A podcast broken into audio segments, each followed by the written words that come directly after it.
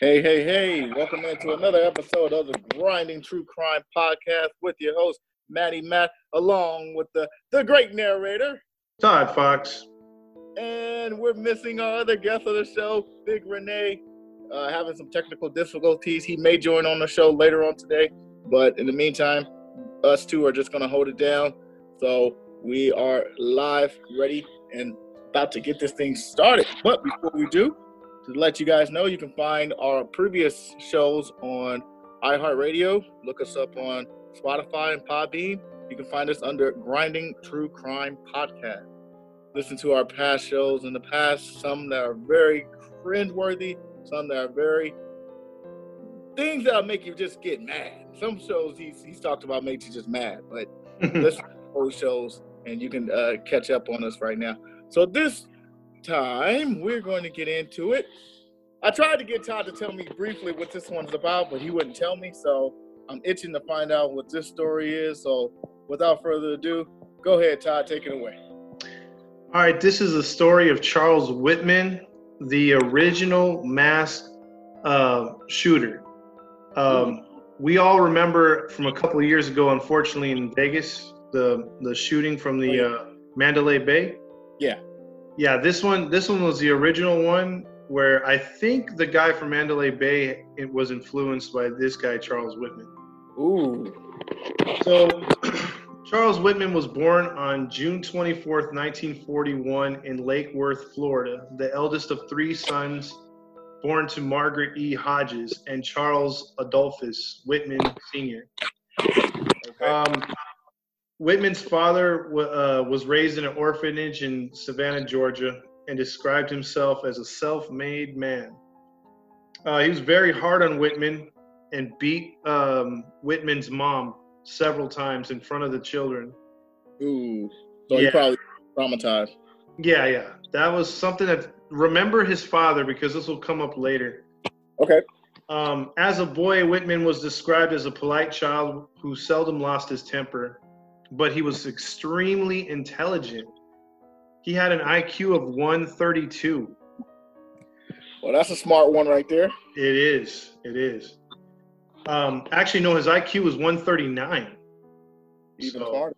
Yeah, super smart kid. uh, Whit- Whitman's academic achievements were encouraged by his parents, um, but he had a lethargic attitude sometimes, um, and often would be beat by his father because of it. Um, so his dad was just abusive to everybody then. yeah, he was a jackass, big time. Um, Margaret Whit- Whitman was devout Roman Catholic, raised her sons in the same religion. The Whitman brothers regularly attended Mass and uh, with the mother, and three brothers served as altar boys in the Sacred Heart Roman Catholic Church locally in Texas. Um, Whitman uh, Sr. was a firearms collector and enthusiast who taught his sons how to shoot, clean, and maintain weapons. All right. So he regularly took them on hunting trips. Charles became an avid hunter and a really good marksman by the time he was in his teens. Um, his his father would say to him, "Charlie could could you uh, could plug the eye out of a squirrel by the time he was 16, meaning he could shoot a squirrel from like hundreds of yards away." Dang. Yeah, he was just he was a dead dead eye. Um, so in high school, so I'm scrolling here through my notes. September 1st, 1955, Whitman uh, entered St. Anne's High School in West Palm Beach, uh, in Florida, when they moved to Florida, where he was regarded as a moder- moderately popular student whose intelligence was noted by teachers and peers. Um, by the next by the next month, he had a newspaper route where he uh, saved his money to buy a Harley Davidson motorcycle. Now, see, as of right now, he's the type of person that I will be trying to get cool with. I will, I will want to be his friend. Yeah. Exactly right. See, he's he's your kind of guy right now. yeah, right now he's my kind of guy. Smart, shoot, cool, popular. All right. Yeah, yeah. So, um, with that being said, um, he did something without telling his father in 1959. He, uh, upon gradu- graduating from high school, um, Whitman told his family that uh, that he would like to enlist in the Marine Corps, which he did. Okay. And uh, he did not. Uh, the family didn't appreciate that since he didn't consult them, and he just went straight out of high school into the Marines. So they were they weren't cool with it, the dad and the mom. No, no, because they, I mean, they wanted him to start a career of some sort, but he just went straight into the, the military. All right. Um, so in 1959, um, he had an 18 month service from 59 to 60, where he earned a sharpshooter's badge in the Marine uh, Corps Expo- uh, Expeditionary Medal. He achieved uh, by hitting 215 of 250 possible points of, on marksmanship tests, which were mo- moving at rapid distances. Dang. Yeah, so he was hitting stuff just dead on. Dang. Okay, Hawkeye. yep, yep, pretty much. Um, he continued to uh, learn, get more medals, and uh, and get more uh, praise by uh, scoring high scores on um, required examinations by um, uh, colleges and and marine testing. And well, he entered. He used that to enter Texas University in the city of Austin, Texas, in Okay. 1961 as a mechanical uh, in a mechanical engineering program. Um, he had he had just a whole bunch of things going for him at this time. He was, you know, in college. He was a, a, a marksman. Everything just was working right. His hobbies included karate, scuba diving, gambling, and hunting. And uh, shortly after his uh, enrollment into university, Whitman and two friends observed um, uh, them poaching deer, or he was caught for for um, poaching deer without a license, basically. So he was fined a hundred bucks, and that was his first offense. Okay. Uh, So anyway, um, he he would have some. He would start to have some problems in this in this uh, period of time. Although keeping a sound mind, he started getting these things where um, he was with his his buddies at the university. He looked up at the clock tower and he said, "What if one day someone went up there and just I bet you they have such a great view of the entire university. You could pick off people one by one, and no one would Uh-oh. stop you. Yeah. Uh-oh. So his friends, You somewhere, Todd. His friends didn't think much of it, but that's an odd thing to say, correct? I, I totally agree. I'll have Yeah. to say so.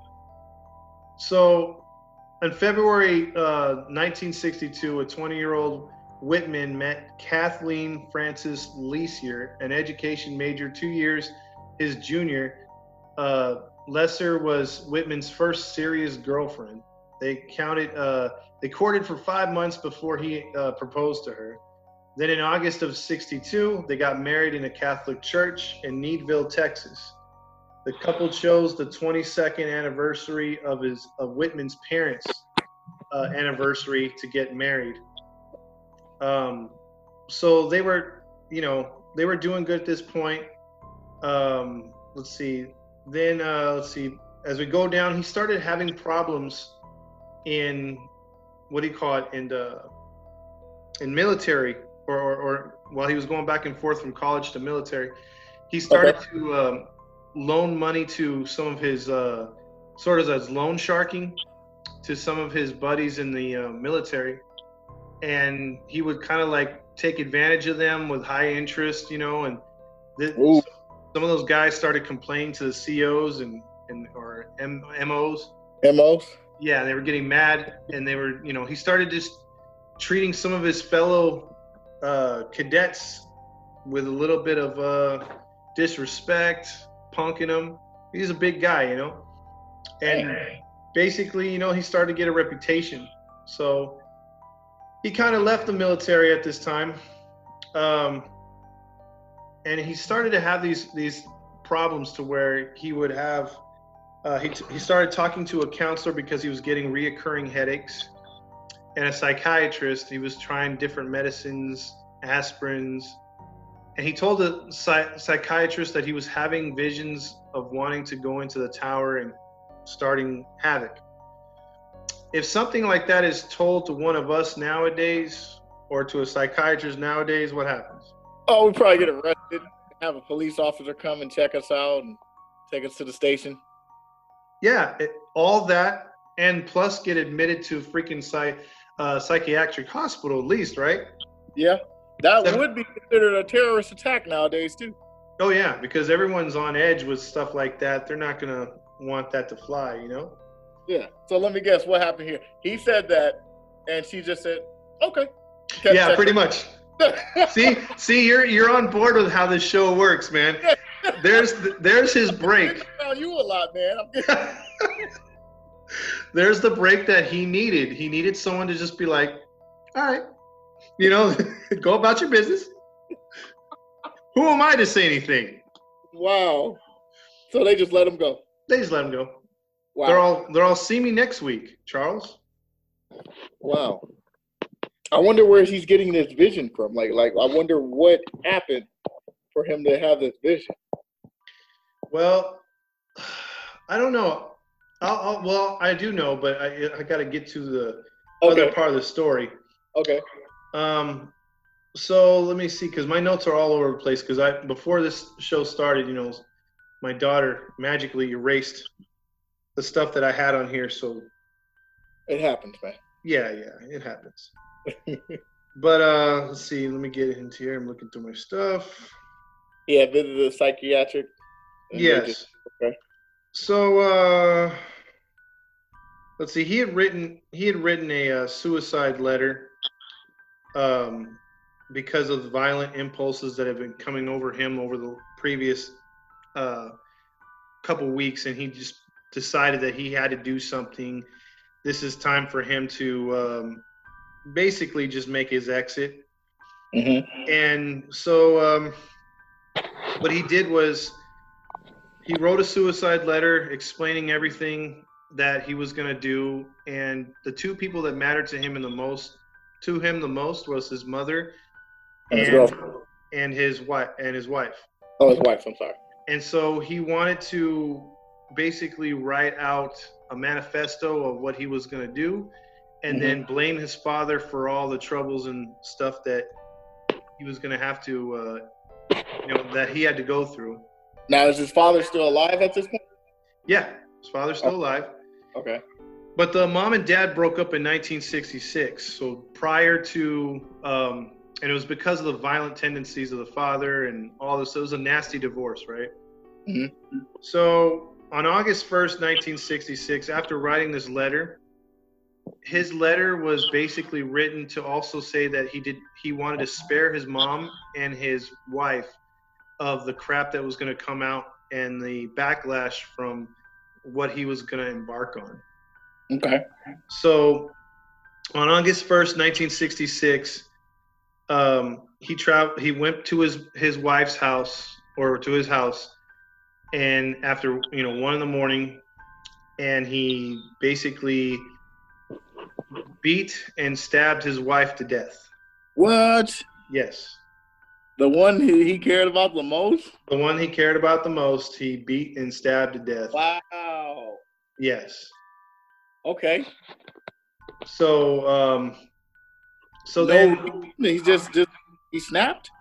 No, basically, well, he didn't want he didn't want them to to live through what he was gonna do. Like he had Okay. everything already planned out. Okay. And then uh, he wound up going to um, his mom's house, Don't tell me he did it the same thing. bashed her heads in, um, basically with a about a crowbar or whatever. Huh?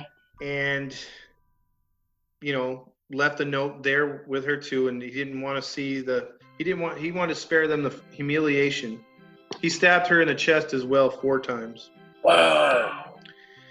Later that morning, Whitman rented a hand truck and cashed in $250, um, uh, which was an equivalent to $2,000 in 2019, worth of bad checks at a bank. He then drove to a hardware store where he purchased 30 caliber Universal M1 carbine, two additional boxes of magazines, and eight boxes of ammunition, telling the cashier that he planned to hunt wild dogs or hogs.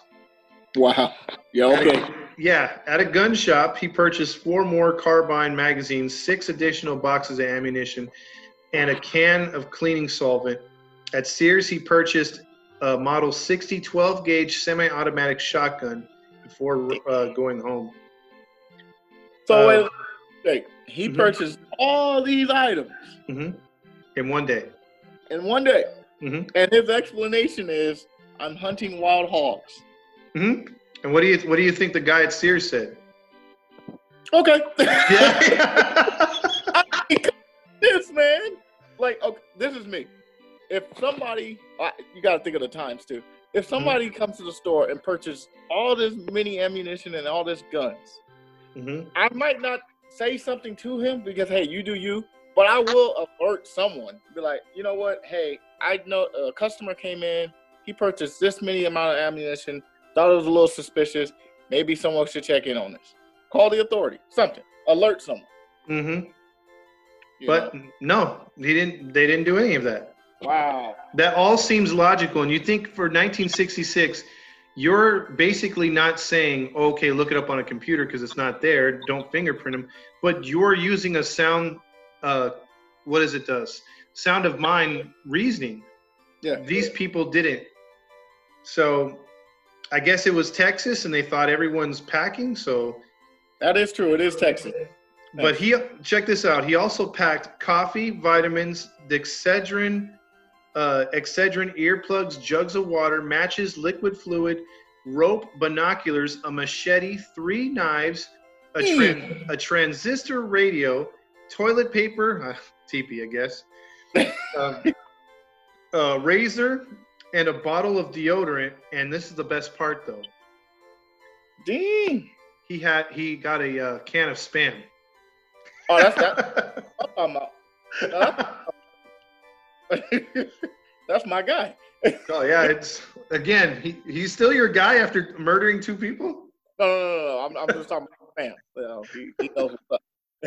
Okay, just making sure. Just making sure. No, no, no, no. So at approximately 11:25 a.m. the day of August 1st, Whitman arrived at the University of Texas Austin, where he showed false research assistant identification to uh, obtain a pa- parking uh, permit. Mhm. Whitman wheeled his equipment toward the main building of the university, nobody questioning him. Entering the main building, Whitman found an elevator did not work. An employee, Vera Palmer, activated it for him. Whitman thanked Palmer, stating, Thank you, ma'am, before repeatedly saying, You don't know how happy this makes me. Mm. Because the clock tower is pretty damn tall. It's Mhm. it's it's 27 floors. Mhm. So it overlooks the entire university. When, when, no lie, when you mention the clock tower, could, all I can think of is uh, Doc from uh, Back to the Future. Yeah. It's like- Tower. well, that's it's like 25 floors higher than that one. Dang. Yeah.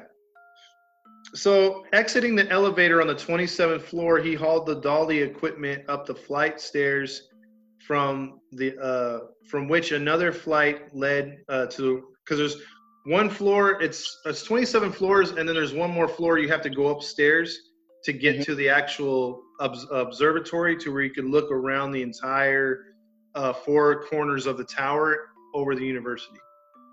So hopefully you get a good um, uh, what do you call it? In other words, you couldn't have did that walking up the stairs. No, you couldn't do it. All those floors. You only had to do one flight once you got to the top. Dang. So this is where he encountered the receptionist, uh, receptionist Edna Townsley. Uh, she's 51. She was at the observing uh, observation deck. She's gonna let you up to the next flight of stairs. Whitman knocked Townsley to the floor and split the back of her skull with the butt of his rifle. Then struck her Oh.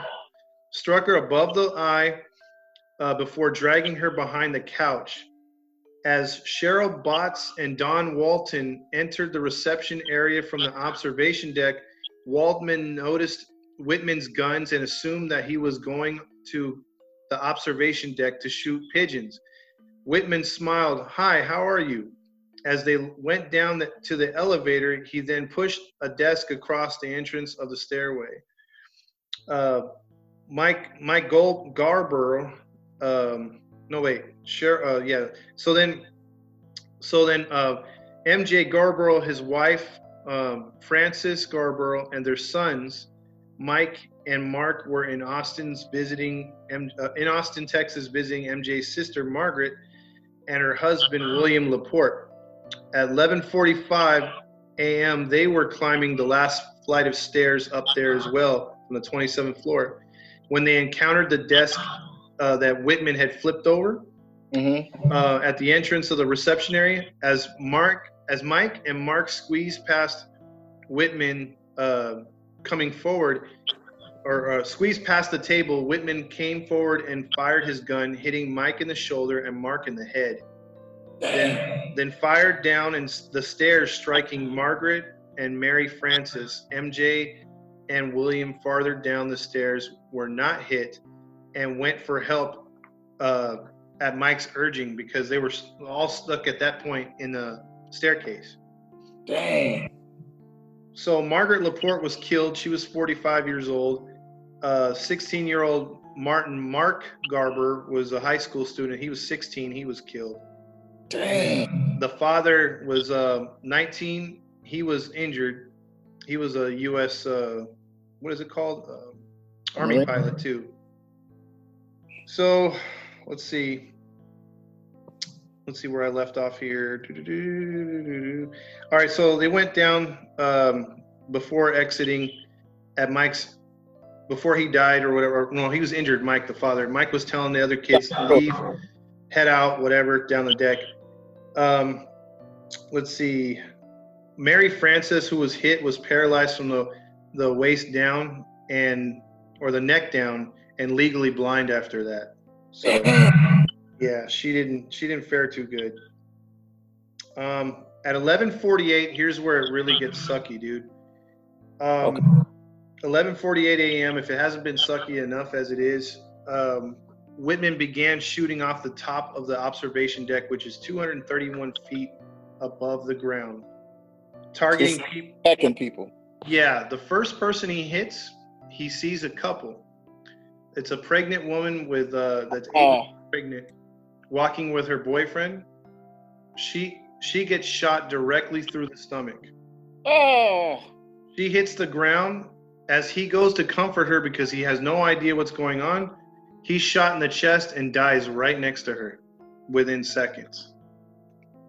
She's freaking out on the floor and she would remain there for over 45 minutes Dang. during this entire shooting because nobody could get to her except one woman who would see her 25 minutes later still on the ground in agony and in pain yelling for her baby and for help for her her boyfriend hmm woman would crawl next to her pretending that she was shot just to hold her hand and comfort her until eventually police would get her out of there but i'll follow up on that in a little bit Okay.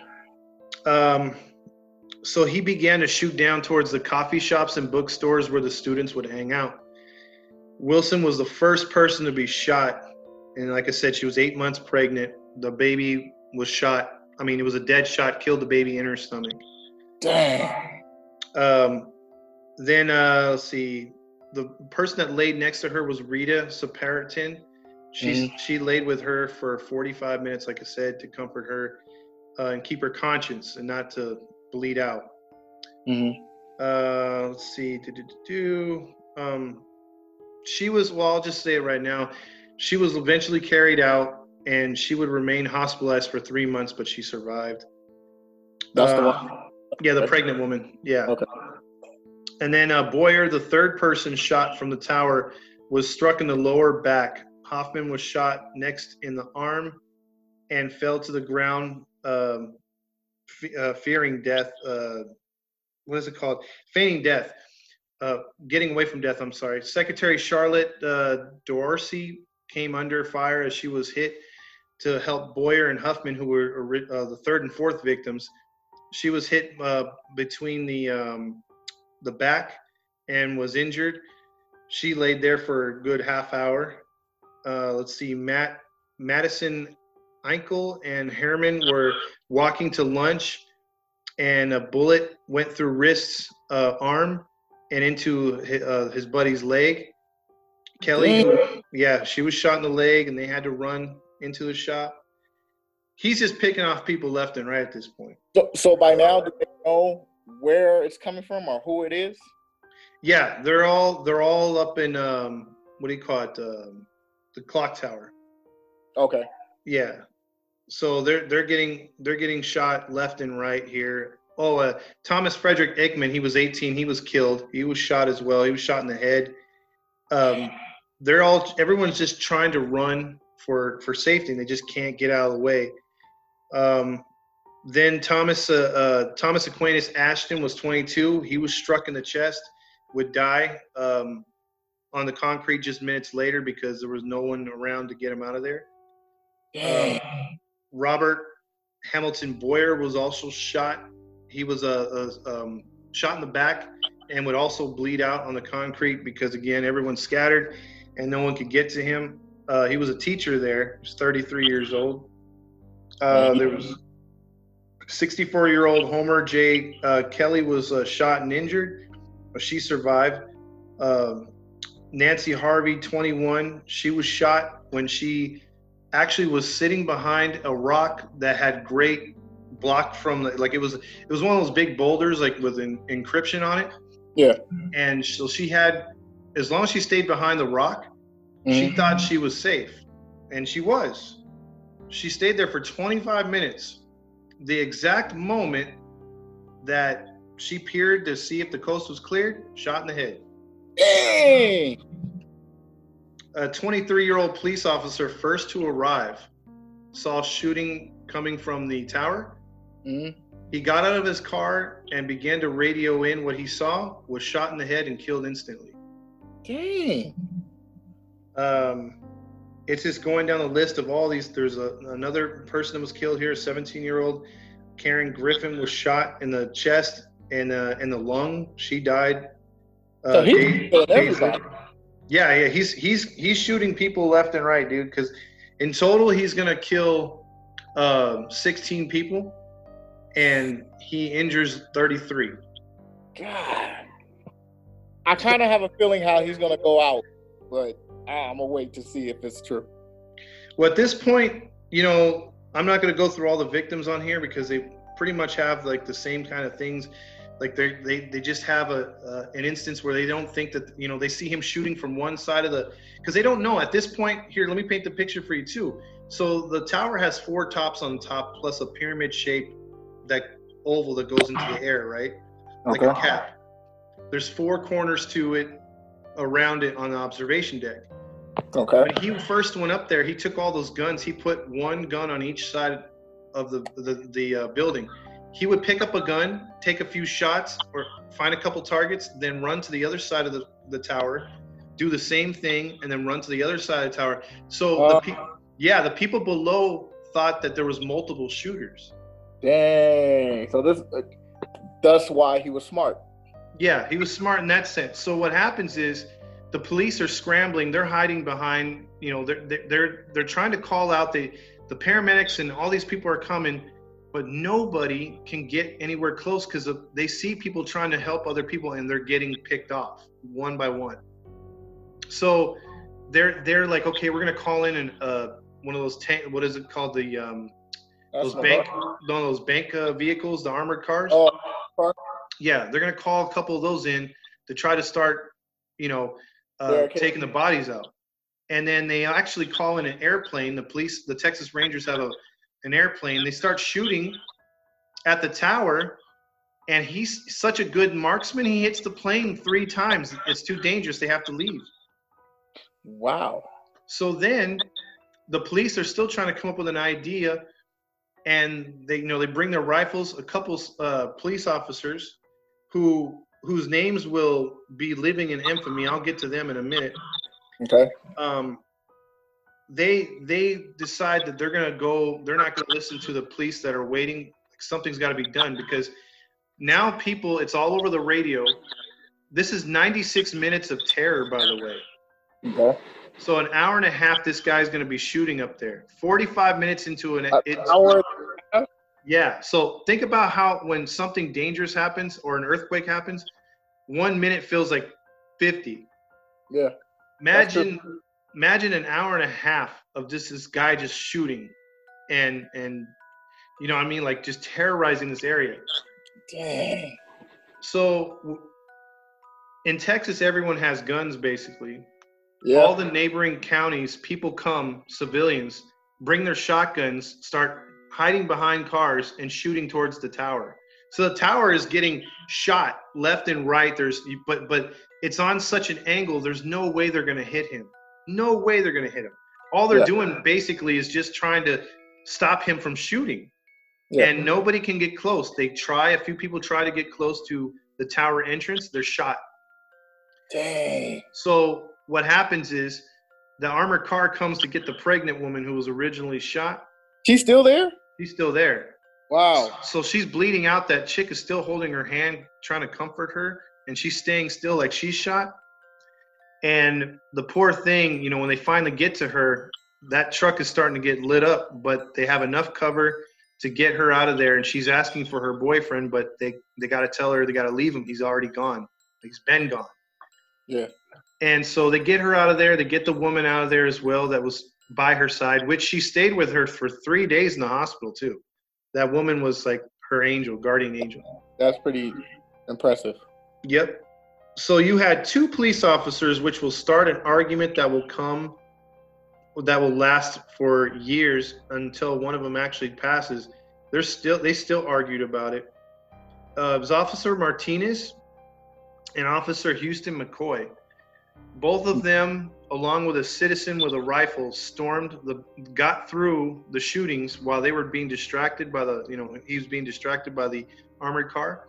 Mhm. They made it to the base of the tower, and they began to climb the, sta- uh, the stairs because they didn't want to take the elevator. And so while all this is happening, you know, an hour and 15 minutes into the whole shooting, they're making their way up the tower. They're the only ones making their way up the tower. Okay. So when they finally get to the to the 27th floor, they see they start to see the carnage. They start to see the bodies of the the family that he shot at. The, the two are still wounded there. Two are dead. Um, the receptionist is dead. So there's three already right there. And then they say that you know the ones that are wounded, they're like there's only one more floor to go, which is the the top observation deck. So they climb up the stairs and both the they basically tell the the um, they don't know what they're facing. They don't know what they're facing at all. They don't know um, you know basically if there's multiple shooters at this point. Still nobody knows. Mhm. so the two police officers mccoy and martinez tell the civilian look cover the door. If anything comes back at you shoot no matter what. So basically the one door going out McCoy says, I'm going to go left. Martinez says, I'm going to go right. And they're going to come around and try to pin whoever's shooting out there or the shooters on the deck. They're going to take both both ways, right? Mhm. Try to try to go around. So they told the civilian, hey, if they get past us, shoot them as they come in. So with that being said, the civilian was very scared. He had his shotgun pointed at the door, like, all right, man, like that door opens, I'm I'm I'm firing that. You know, he's he's freaking out. But the other two uh, officers, bravely as they did, slowly went around the corner of the of the clock tower, looked. Martinez looked to his left, which was the left side. McCoy to his right, or vice versa. Didn't Mhm. see nothing, but they could see the smoke from the guns shooting off. So on the very up south side of the tower, the shooter or shooters were right there. They crept along the walls, and then getting within feet of the final wall side of the tower, looked and saw Charles Whitman reloading his his semi-automatic gun. They Mhm. both they both shot, striking him multiple times, and he died right there in front of them. Right. Okay. I was wrong. So the cops got him, and then they had to call and have the civilian call and tell him, all right, the situation's been neutralized. Tell the people on the ground stop shooting because the bullets were flying just above their heads, still Mm. from down there. They didn't know that the shooter had already been killed. So once once the the you know the uh, all is well signal was given, everyone stormed the area to try to get the people out that were dying or shot Mhm. and multiple rounds had hit multiple people. And like I said, uh, 33 people were wounded, 16 were killed. Crazy. Yeah, and the guy was like pinpointing, you know, just accurate. He was so good at shooting. Um, the reason why it was a controversy between the two police officers is because both of them wanted the credit for the murder or for the kill. Uh, So till their dying day, at least to McCoy, who died a couple years back, I think it was 2011. He uh, was still trying to to um, be credited with the shooting, and so was Martinez. They were both still arguing about it. His body, and here's why they never really understood who got the kill shot, is because the governor and of Texas wanted him cremated right away. However, so the body was cremated or disposed of, mhm. but but in the manifesto that Whitman wrote, it specifically says that his last wish was for his brain to be examined because he didn't feel right for a while and he felt that there was something wrong with him. dang. So his brain was saved, but his body was never autopsied to where they could figure out okay which bullet came from which Bullet. gun and which killed him. Yeah. Dang. So you want to? So your question again, Matty Matt loves to jump ahead because he's so smart. Because you are, dude. You you already you already were jumping ahead. Like I wonder what was wrong with him, or if there was anything Well, wrong. well, I did. I did have a theory, but I was proven wrong. I thought he was gonna take the coward way out and commit suicide. Didn't expect him to uh, him to get shot through, you know, a battle. So I was wrong on that theory. But But I- go, go ahead. ahead. No, go ahead. But you were right because you were thinking, okay, there has to be something more to this. So that's why I was like, damn it, Matt, you did it again. Oh. Like- Well, let me see. They examined his head. and They realized he had CTE or something. Well, CTE wasn't really a thing back then, but you're That's right as far as examining his brain. Can you guess what they found? I'll give you one more crack at it. A tumor. Bingo! Bingo! Dang. They said the tumor had uh, messed with his brain so bad, it was giving him those thoughts. It was giving him the twisted anger issues that he was developing. Everything. Oh. So you're right. The tu- Mm, tumor. A tumor do that? a tumor did that. Yeah, it changed his whole mindset. Um, they basically said that was to blame for his erratic behavior and his the last two years of his life. He was having problems with his wife, anger issues, everything. wow. This guy. I mean, I mean, I still feel no pity for him for what he did. You know, I understand that you had something going on in your brain, hmm but for you to do that, man, to kill so many innocent people and to harm so many innocent people, I. I feel no remorse for that one. Exactly. And here's another one that's that's kind of crazy. He he actually it actually was 15 deaths that he occurred. The 16th death happened just in 2011, believe it or not, or in 2006. Oh wow. because one of the bullets that struck one of the gentlemen in the the head and in the lungs. He survived but because of that bullet wound and and, and in the head and i think or i think it was the lungs or whatever it collapsed his lung or something like that just out of the blue. And it was attributed to the shooting. So it was a death that was thrown on him years later. Wow. yeah. After the fact. Easy. but this story, if you go deeper into it, which I had notes, like I said, but were destroyed by my daughter when she was doing her schoolwork. Um, there's so many stories of heroes, not just that one girl that stayed with a pregnant woman, of a 17 year old saving a couple people that were dying. If he had not gotten them off the concrete and risked his own life, he actually, there were shots that came within an inch of his forehead that, you know, he could have got him too, but he put his life out there to save a couple people. Um, there was a the little kid that was riding um, on his bike with his brother, and his brother was hit in the chest, and he and he was able to, to take his brother. He rode him he rode him on his bike all the way to the hospital, saved his life. Um, there's just so many good stories of people being heroic and helping people out. But That's crazy, man. Yep. I mean, uh, could you imagine you're at, at, at school or at a campus, and next thing you know, you're you're dodging bullets. Don't even know where you're from. I can't imagine that. That's a good thing to think about because I mean, like, like I said earlier, dude. I when there's something traumatic happens, and like, remember when I told you about that guy getting hit, you know, and I had to go out there and we stayed with him for a minute.